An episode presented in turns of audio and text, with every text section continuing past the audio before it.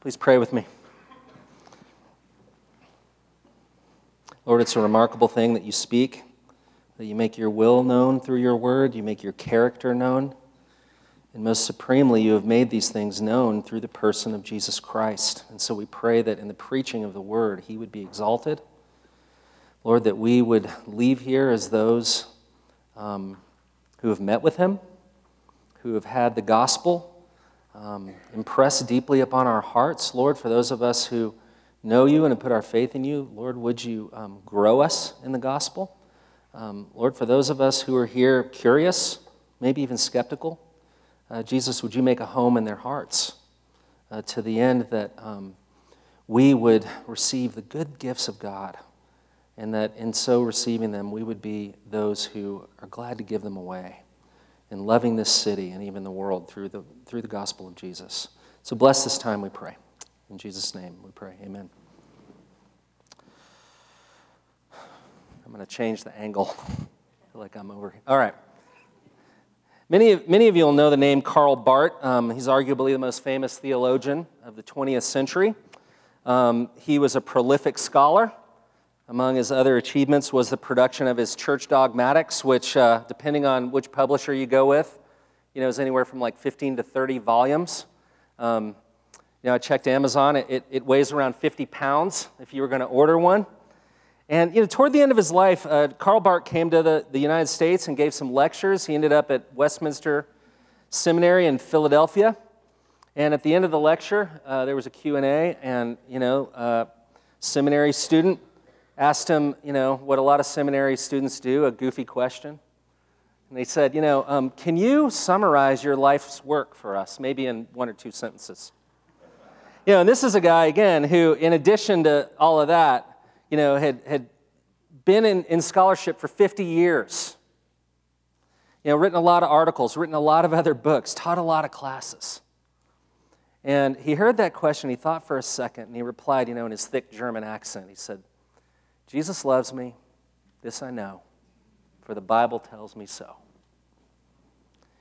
Now, you know, we've hit a little bit of a turning point in Romans as we've gotten into chapter 12, where, you know, I think we kind of have to catch our breath and, and take in for a second the previous 11 chapters, in which Paul explicates in the most majestic, thoroughgoing fashion of any place in the Bible the gospel of Jesus Christ. You know, he has told us in chapters 1 through 3 of the universal need of salvation. In chapters 3 and 4, he's shown how God has given that salvation by grace through faith in Jesus Christ and justifying his people before him. In chapters 5 and 8, 5 through 8, he lays out kind of the fruits of that salvation, the fruits of justification, so that we can see that by faith we actually secure a freedom, a newfound freedom freedom from the wrath of God, freedom from bondage to sin, freedom from the burdens of the law freedom from even death itself. And then in the last three or four chapters, in 9 through 11, he explains the scope of that salvation, that it is not given to just one ethnic group, but it's given to everybody, all kinds of people. Not just to the Jewish people, but, but to all kinds of people all around the world. And you know, that's kind of a lot to take in. And yet, as Barth did, as Barth kind of did with his work, Paul sums all of that up at the beginning of this chapter in just a few words. And, and those words are, by the mercies of God. You know, those words, I think, are a pretty fair summary of the previous 11 chapters. They, they, they explicate what has come before and they set the stage for what Paul is about to say. They connect, in other words, what God has done in salvation with how those who have been saved are now to live. Paul anchors his appeal to those who have put their faith in Christ on the basis of this great gospel in view of God's mercies, that they might live with a present, ongoing outlook that is shaped by the mercy of God in Christ. And I think that's absolutely critical. We see the order of that. It's not, you know, Paul doesn't say, here's how you ought to live in order that you might secure God's mercies. It is God's mercies have been secured for you in Christ, and now there are implications for how you ought to live. So we're picking up in verse 9, in which Paul gives three commands in quick succession. Uh, he says, Let love be genuine, hate evil, and cling to what is good. And you know, as different as all those commands look, they're, they're actually tightly linked and they determine the rest of, the rest of the commands that follow. But they, they're tightly linked in this way. They all have to do with love and truth. And, and I just want to point out, I think that's pretty striking because we very often separate the two, right? I mean, entire church traditions and denominations tend to cohere around one at the cost of the other, I think. I mean, if you're from, if, if you're from a theologically conservative tradition, you're probably pretty big on, you know, the proclamation of truth, but probably pretty weak on applying it with some love. Right? If you're from kind of the theologically liberal tradition, you know, you're probably pretty big on the love thing, but maybe at the cost of some biblical truth. But you know, as John Stott put it, the problem is that love without truth is too soft, and truth without love is too hard. And the gospel never divorces the two. It is a fulsome expression of both in equal measure, love and truth. And because that's true of the gospel, it must be true of how Christians relate to each other. So Paul begins with this command that love must be genuine. The love of a Christian must be, in other words, true to who we are as those who have been justified by grace through faith. So, what that means is, is that genuine love isn't so much a matter of how you feel, it's, it's mainly a matter of not being a phony. The word here, in fact, genuine, means unhypocritical. Um, Christian love, uh, Paul wants us to, wants us to know, is, is not, must not be a, a hypocritical love. Uh, there's a French philosopher, and I'm not even going to try to say his name, but he said this Hypocrisy is a tribute vice pays to virtue. Hypocrisy is a tribute vice pays to virtue. You know, and for me, the phrase that embodies, you know, hypocritical, just disingenuous love is the phrase, bless their heart. you know, when I hear that, and you know, I'm, I'm, from the southern part of the country, okay, and so maybe you don't relate as, mu- as much as I do. Maybe this isn't as big a trigger. But when I hear that, I'm bracing myself. I'm bracing myself because I know something nasty is about to be said about somebody. you know, I mean, it sounds great on the heart of it, you know. I want my heart to be blessed. I love the idea that there's people out there who say they want my heart to be blessed. But, but you know, in reality, what does it become? It's become a code, right? It's a way of maintaining a facade, you know, so that I can communicate to you, for starters, that I'm a really good person. You know, I'm not a bad person, and, and you know, I'm going to sort of express some measure of concern for the person I'm about to gossip about. Um, but, you know, now that that's out of the way, I'm going to rip them to shreds.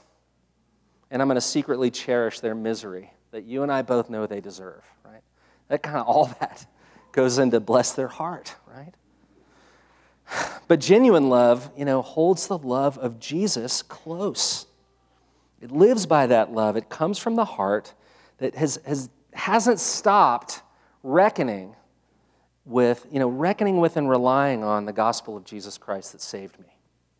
It's never stopped doing that. Genuine love comes from the heart that's been, you know, on the one hand, humbled by the reality of, of its own sin so that you can never look at someone and go, you know, your struggles are ridiculous. I despise you for them because you've, you know those struggles. You know, at the same time, genuine love is a heart that's been fortified by the love of God to us in Christ so that we can be boldly truthful in our relationships, right? So, you know, truth and love aren't divorced. They're like an alloy, like two metals that come together that make a stronger metal. So that by relying on the gospel, you become this funny alloy of a person. You're, you're boldly humble, you're humbly bold.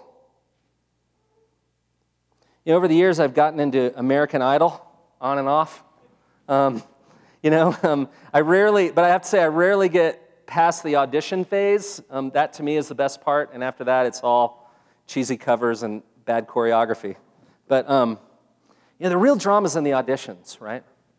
Um, where people, you know, come into a room with judges before them, and they just kind of lay themselves bare, you know, about you know with their singing skills and there's basically kind of two kinds of people that go in front of the judges, right? There's, you know, on the one hand, there's these, these diamonds in the rough. You know, they come in and you can kind of tell they're insecure. Maybe they've been cajoled, you know, to be there. They're, they're, you know, they might think they're not very good, they're not making eye contact, and then they begin to sing. You know, and it's like the judges start looking at each other like, this is unbelievable. This person's so talented, you know? Um, the beauty's unveiled, right? But then there's another kind of person. you know, and this is the person who kind of struts in there, you know? And they're like, yeah, whatever, Lionel Richie and whoever else is in front of me, you know, I'm about to blow you away with my mad vocal skills, you know? Then they begin to sing, and it turns out they're terrible. And the judges are looking at each other going, you know, and sometimes they just go, wait, just stop. We can't listen to this anymore. You know, and those, those look like um, polar opposite kinds of people, but, but as different as they are, what makes, I think, the one arrogant and the other insecure is that neither has been the subject of genuine love, at least in that area of life. You know, n- neither has been subject to bold humility and humble boldness. Um, for both, there's been a paucity of both truth and love. So the arrogant person needs to be loved with the truth that, you know, you've got a lot of things going for you, but singing is not one of them. You know, and the insecure person needs to be told that, in fact, you're more beautiful than you realized. You know, you have a great gift, and you shouldn't be insecure about it. You know, genuine love does that, right? It, it, it both affirms and challenges. It affirms truthfully what is beautiful about you, even as it addresses tenderly what's broken about you, right? And that is at the heart of the gospel. In fact, you can't become a Christian without having been on the receiving end of that, right? Without, without knowing by the love of God, which again is both fully truthful and fully, f- fully loving, that I'm far more broken by my sin than I ever realized, but I know at the same time I'm far more beloved and beautiful in God's sight than I ever dreamed. You know? So that's what Paul's getting at. Love must be genuine um, because that's our story. Um, and if you're, if you're a Christian, because that's your story, you know, that is, how, that is who we are as followers of Christ. That's how we relate. It's true of how we've been loved, so it must translate into our love for others. Right? Otherwise, otherwise, we're hypocrites. So while that first command is really anchored in what is objectively true about who we are as Christian, the next two commands are anchored in what's true about God's will for Christians, how we kind of live that out. And, I, and I've, I've said, you know, they're two commands, but really they're one. You know, they're two sides of the same coin. On the one hand, Christians are called to hate what is evil, and they're also at the same time called to cling to what is good. Um, now, you know, you might be reading this verse and go, why does Paul do this? You know, why does he have to put in love and hate? You know, why not just Lennon McCartney this thing and say, all you need is love, right? Um, well, I think it's because Paul understands, you know, the true nature of love. Um, that it's not this sort of blanched, lifeless, you know, inept, monolithic affection, right? It is alive. It's got some blood pumping through it. It has um, so, you know, so it can never be said that you simply love something without on the other side of that, you actually hating something. I think that's always true. Wherever there exists great affection, there exists at the very same time, and at least to the same degree, great aversion. You know, if, you, if, you're a lover of ba- if you're a lover of great art, what do you hate? You hate bad art, right? If you're you know, if you're a lover of great film, nothing will upset you more than dropping 12 bucks on a bad movie that just ate two hours of your life, right? Um, if you have sipped, you know, a great wine, you know, two buck chuck is odious to you, right? If you love tolerance, what do you hate? You hate intolerance. If you love love, what do you hate? You hate hate, right? Um, because that's true, you know, I mean, on the, on, on the side of great affection is always great aversion. And because that's true, you know, it's, it's, it's why we ache and are frankly angered when we see those whom we love greatly being torn up by bad life choices, by, by bad relationships, right? Why do, you, why do you feel that so intensely? Because your love for them is intense.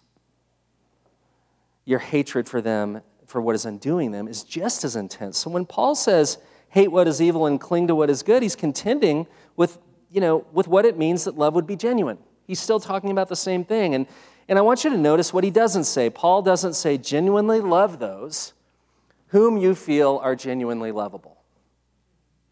He doesn't say that.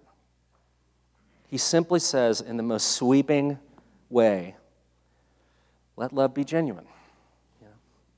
Let love be genuine to your sweet grandma who sends you a card on your birthday with a dollar in it. And let love be genuine to the guy who walks his dog around your neighborhood and never picks up after him. Right? Let love be genuine to all those people. And the sweeping nature of that command, I think, presents us with an incredible dilemma, doesn't it? I mean, again, we've, we've just said if love is to be genuine, that is to say, if it's to be unhypocritical, you know, it, it is to be that. If that's true, how can I possibly genuinely love someone who's so dang unlovable? How do I get there? And, and in fact, you know, in asking me to do that, aren't you encouraging the hypocrisy?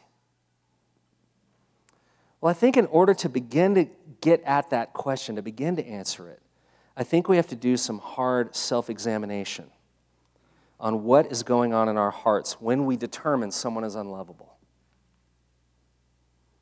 You know, at the root of finding a person unlovable, I think, is a deep heart conviction that there are conditions that must be met to become worthy of my love. You know, um, some people meet the conditions, some people don't.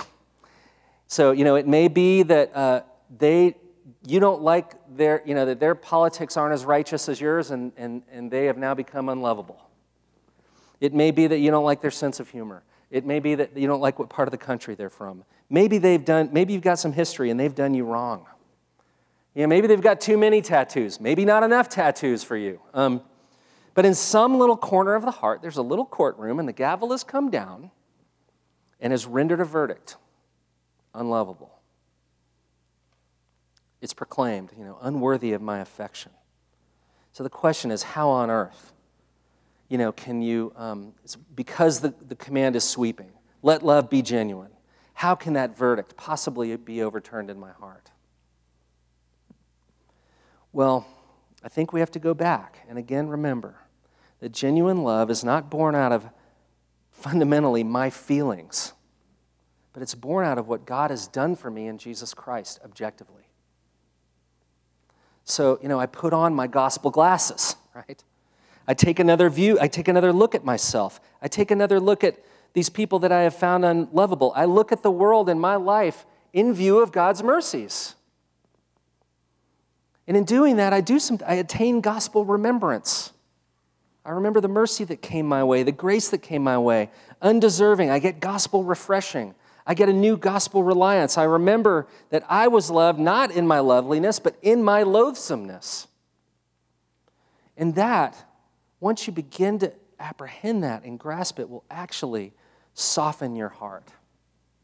It'll crush that little courtroom, you know, and it'll make your heart. It's like the Grinch, you know, your heart's two sizes too small. The gospel makes it the right size. It gives you sympathies toward those who are struggling. It reminds you that, that you are no different. It actually forms solidarity between you and other sinners because you know better than anybody else what it's like to be loved in all your unloveliness.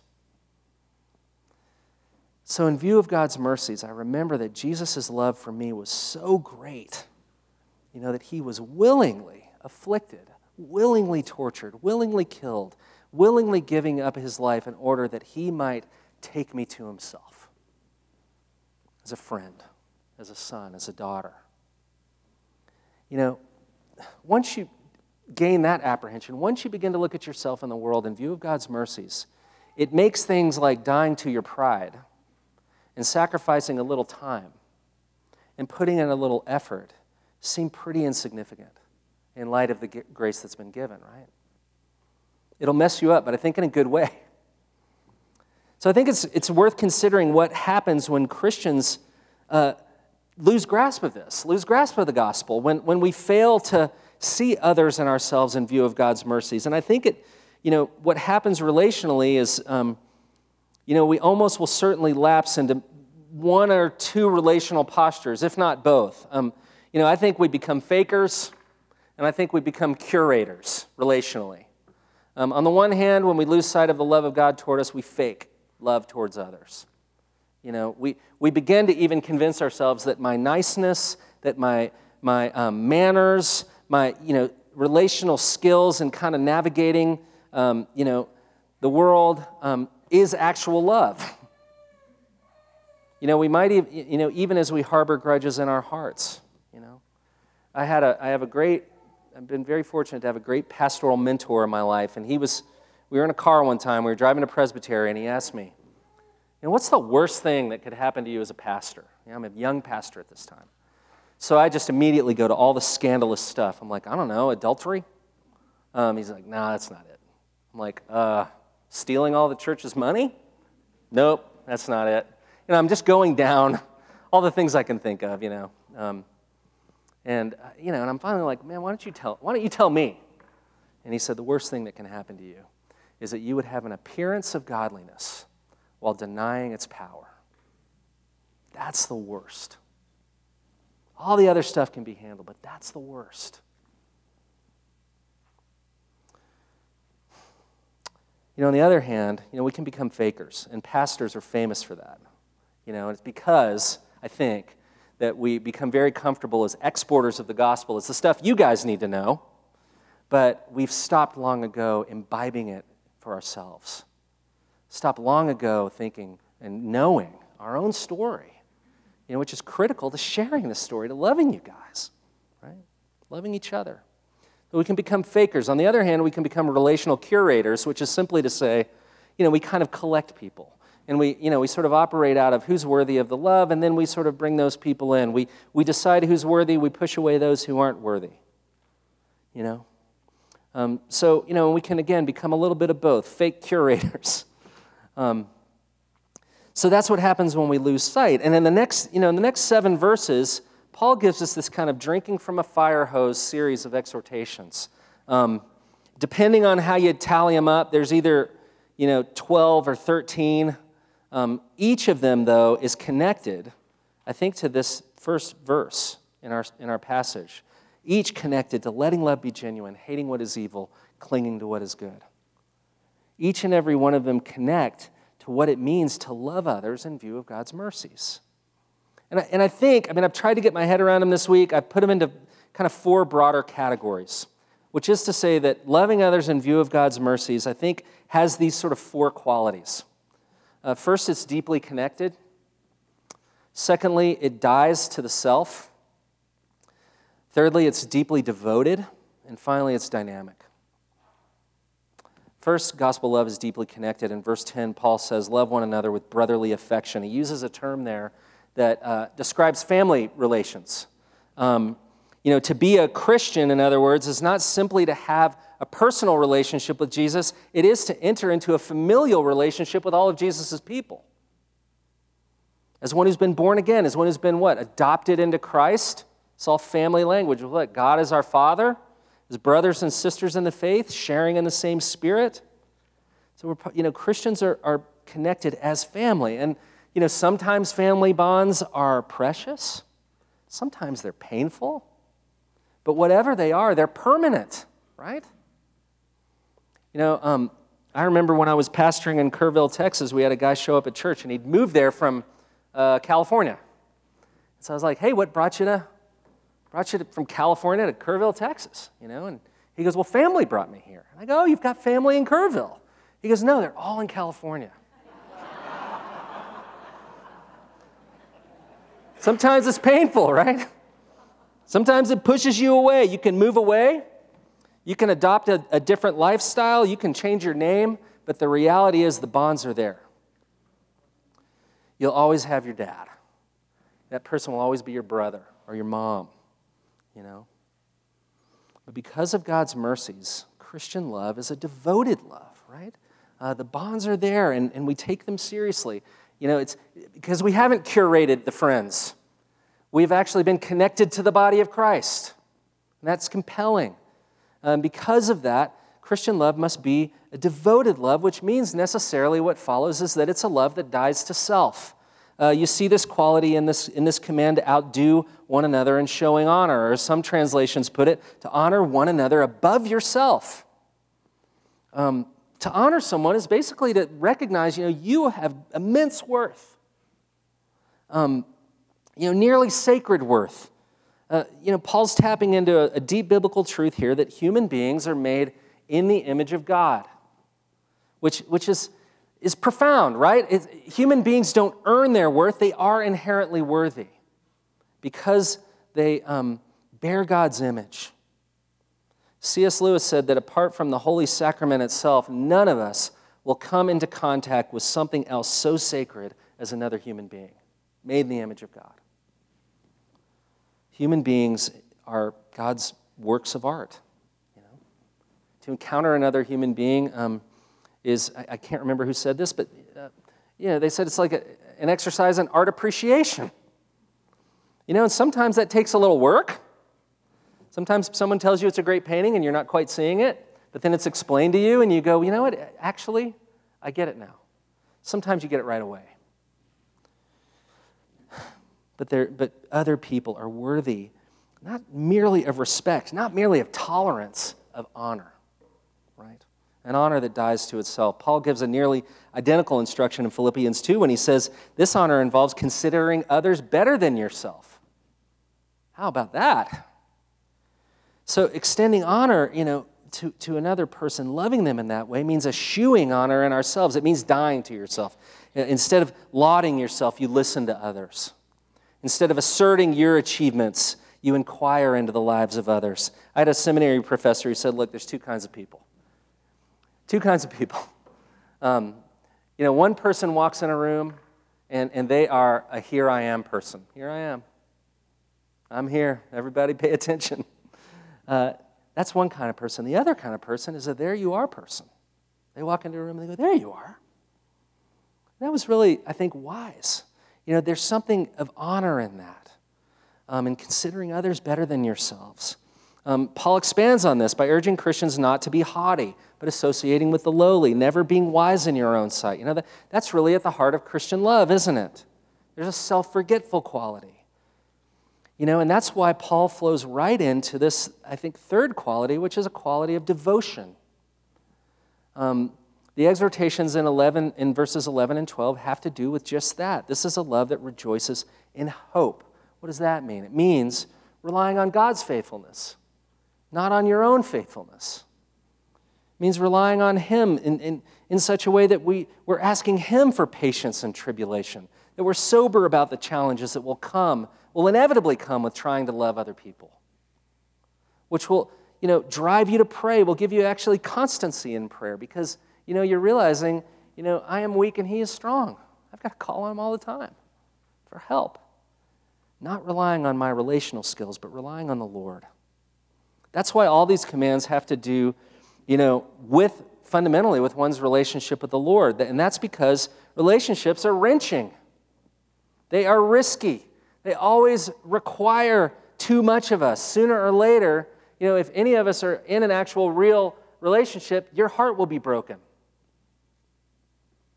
You know, I would, in fact, I would say if that is not your experience, at least at some point or at some time or to some degree, it's kind of worth pondering if you have relationships of any depth at all.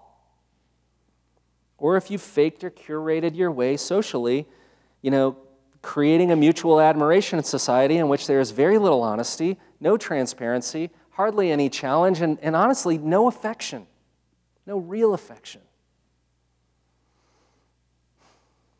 Relationships will break your heart. That's not to say that it's not possible to avoid brokenheartedness in our relationships, but what it will involve, C.S. Lewis described this, is doing something like putting your heart in a tomb. You know, a quiet, airless space that no one can get to, where it will never be shared, it will never be entrusted to anyone. And in so doing, you will in, in fact, inflict a greater wound on your heart than you would ever endure in a relationship in which your heart is broken. Because the heart was made for others, made for a relationship with God, made for a relationship with other people, not to be entombed and protected and cold and lifeless. So, Paul never says, protect your heart.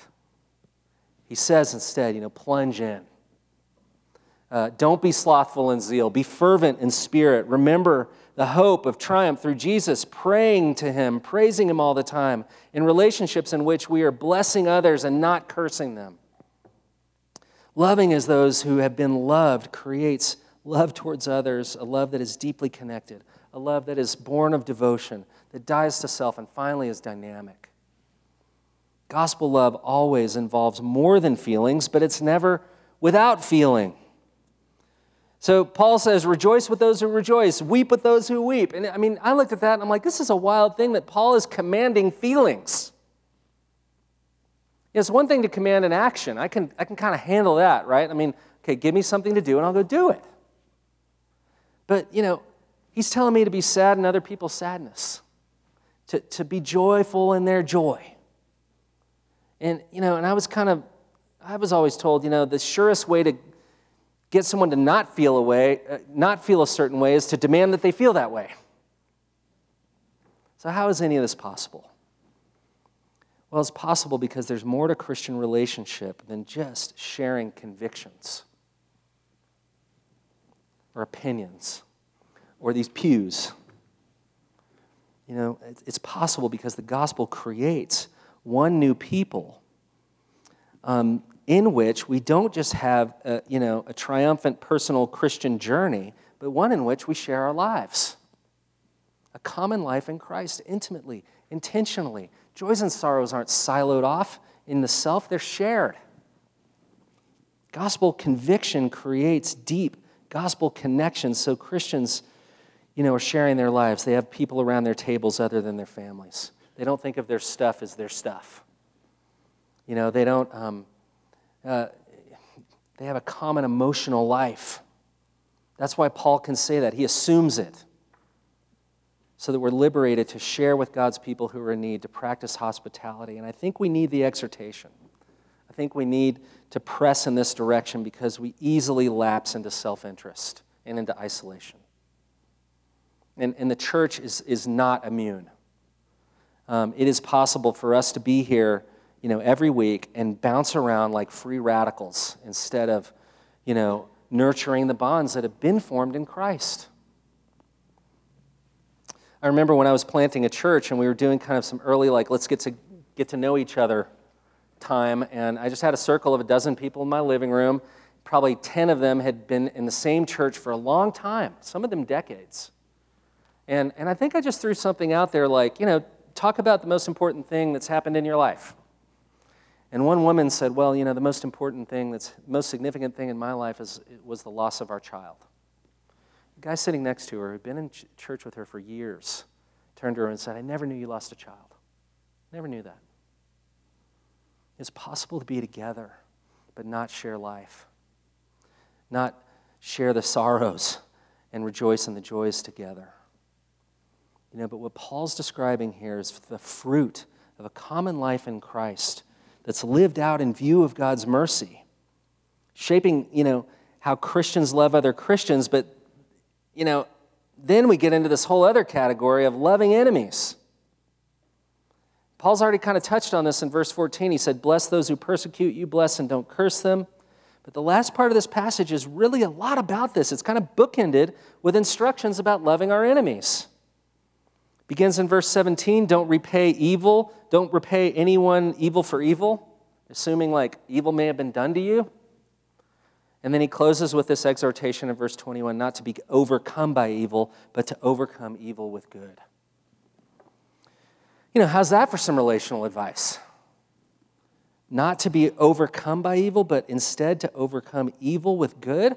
Paul uses a, a term here, it's a military term. and uh, this term for overcome means really to overpower, it's shock and awe.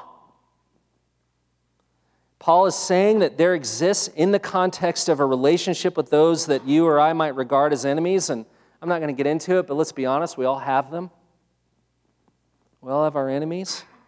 There exists in the context of that relationship both the threat for you to be undone by evil, while at the same time there's the opportunity for you to destroy it. So, what's the secret weapon in annihilating evil? Well, it's doing good to the one who's done evil to you.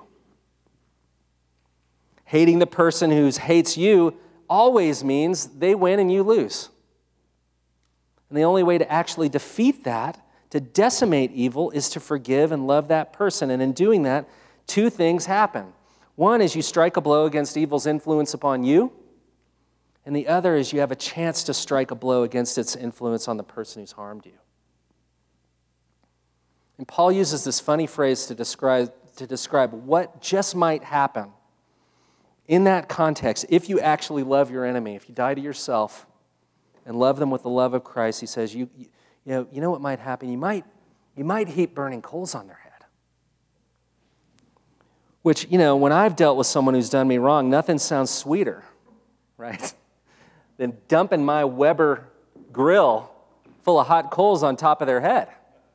But that's not what Paul means. He's not giving you permission to barbecue your adversary. He's saying that when you forgive someone who's done you wrong, you are actually creating the conditions in which repentance just might occur. You're actually putting on display in dying to yourself something like the atoning sacrifice of Jesus, which brings life. You're, you're a little picture of that. By dying to yourself and loving your neighbor in that way, you actually create an opening in which, through which, there's a possibility that conviction might be felt. They might feel shame for what they've done, they might regret it. You know, they, they may see that there's a better way to live. They may see that, in fact, it is the kindness of God that leads you to repentance. And Paul's practical. I mean, he does say, as far as it depends on you, live at peace with one another. We can't control relationships. I can't, I've got four kids. I can't control my kids. You know, and I've lived, I live in the same house with them. We can't make people do anything, but as far as it depends on you, as far as it depends on me, you know, pursue peace with your neighbors. And, and there's an important qualification. There are certainly situations in which the evil that has been done against us is so deep and so damaging and frankly dangerous that, the only, that you are left with no choice but having nothing to do with that person. I understand that. But as far as we're able, you know, love those who harm us. Look for openings to serve them. Find ways to help them. Identify the needs and try to meet them. Feed them when they're hungry. Don't seek repayment. Forgive and forego the payback. Don't avenge yourselves. That doesn't belong to you and me, it belongs to the Lord. All right, so there you have it. Benediction time. Go forth. Well, we can't do that, can we? It's too hard. It's not that simple. In fact, if you're feeling like this is too much, um, if you're sitting there thinking about, you know, relationships that you feel are far too gone, far too ugly, too much water under the bridge, if you feel like that's too much for you, here's the thing you are absolutely right. It is. It is too much for you, and it is too much for me. You know, accept. Right? Accept for God's mercy to us in Christ.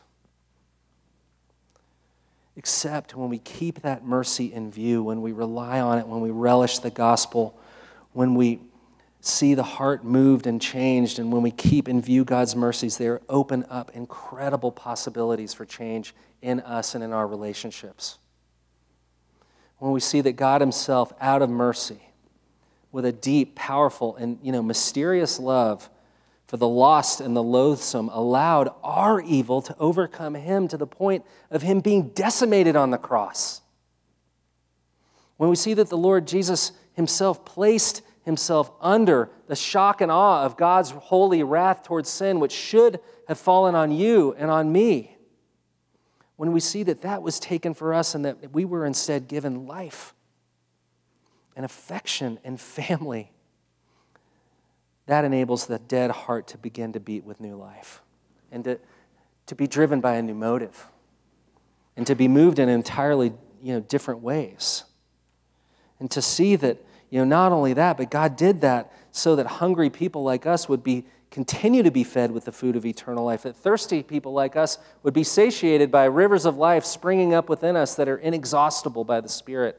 You know, that we've been given grace, that we've received a kindness that you know, the kindness of God that has led us to repentance, new possibilities, new power.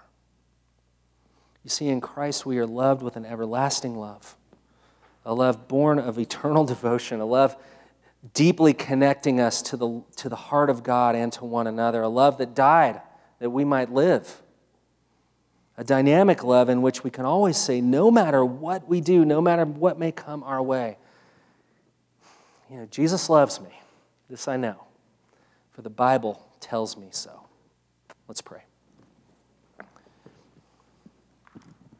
Lord, indeed, your love is powerful. Your word says, in fact, that gospel love is a, that, that, gospel love is a power even greater than that which caused creation to come into existence. And so, Lord, we, um, we need help. Um, you know, we, we simply cannot navigate even our most affectionate relationships apart from your help. And Lord, you have called us to so much, but you have also not demanded of us more than you have more than you are willing to give and provide. You have unleashed the treasury of heaven and poured it out into our hearts in Christ. And so, Lord, would we leave here as those relying on Jesus more strongly? Uh, Lord, as a people devoted, as a people connected to the heart of God, as a people who are, you know, looking at the world and at ourselves with the view of God's mercies.